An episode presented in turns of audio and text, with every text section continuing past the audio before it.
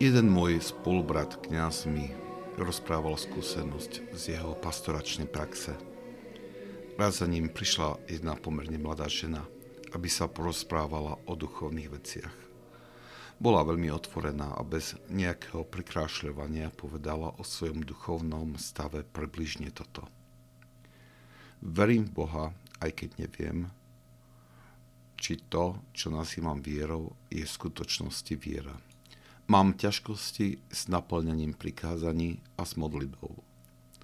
Je to veľká ťarcha pre mňa a vôbec necítim nič z toho, čo pociťujú, alebo aspoň o tom tak hovoria iní.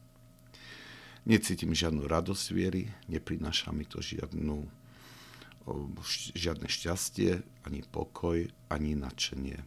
Necítim vôbec nič. Povedala toho ešte oveľa viac no nie je potrebné uvádzať všetko, aby sme si vytvorili obraz o jej vnútornom stave.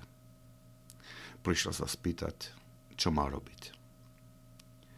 Ten môj priateľ ju pochválil za jej úprimnosť a odvahu. Mnohí prežívajú podobnú prázdnotu v duchovnom živote, len to nechcú priznať. Potom to vedie k postupnému odpadu od viery alebo k určitému predstieraniu plodov duchovného života podľa príkladu iných. To druhé je však spojené s určitým cynizmom, ktorý sa s nedôverou pozerá na všetky formy prejavov viery vo vnútri ich poklada za rovnakú pretvárku a falošnosť, aká vládne v jeho živote. Predstieranie však nič nerieši. Je dobré, keď v čase takejto duchovnej prázdnoty sa zdôvoríme svojmu duchovnému otcovi, ktorý nám ľahko môže pomôcť. Evanílium nedele pred zjavením pána nám však ponúka jednu všeobecnú radu, ktorá môže pomôcť v takýchto prípadoch. Sklada sa z dvoch častí. Tá prvá hovorí o nutnosti prípravy cesty pre pána. Evangelista Marek cituje slova proroka Izaiáša Hľa posielam svojho posla pred tvojou tvárou a on ti pripraví cestu.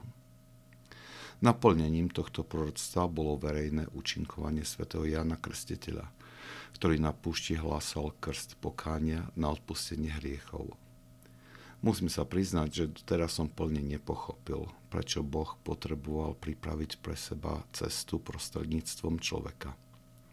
Každopádne nám to však dáva inštrukciu pre náš duchovný život, v ktorom každý deň musíme pripraviť cestu pre vstup pána do nášho srdca.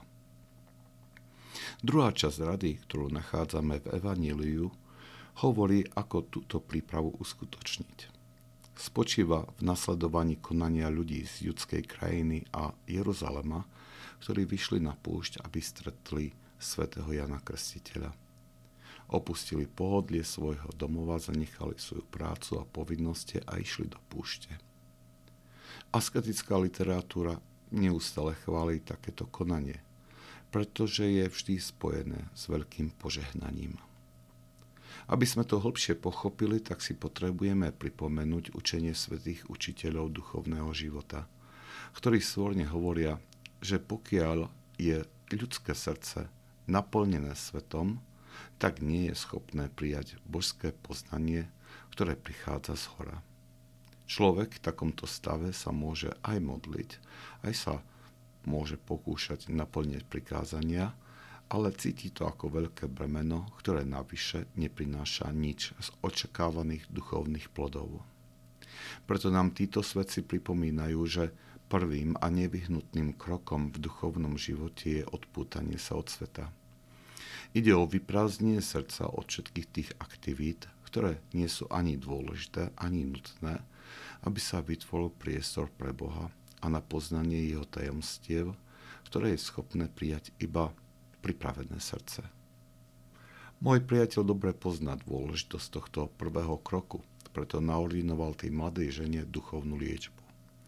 Povedal jej, nech skúsi každý deň niečo vypustiť do svojich zvyčajných aktivít – a ten čas, aspoň tých 20 minút, zotrvať v stíšení v Božej prítomnosti. Keď sa po mesiaci znova stretli, tak povedala, že liečba zabrala.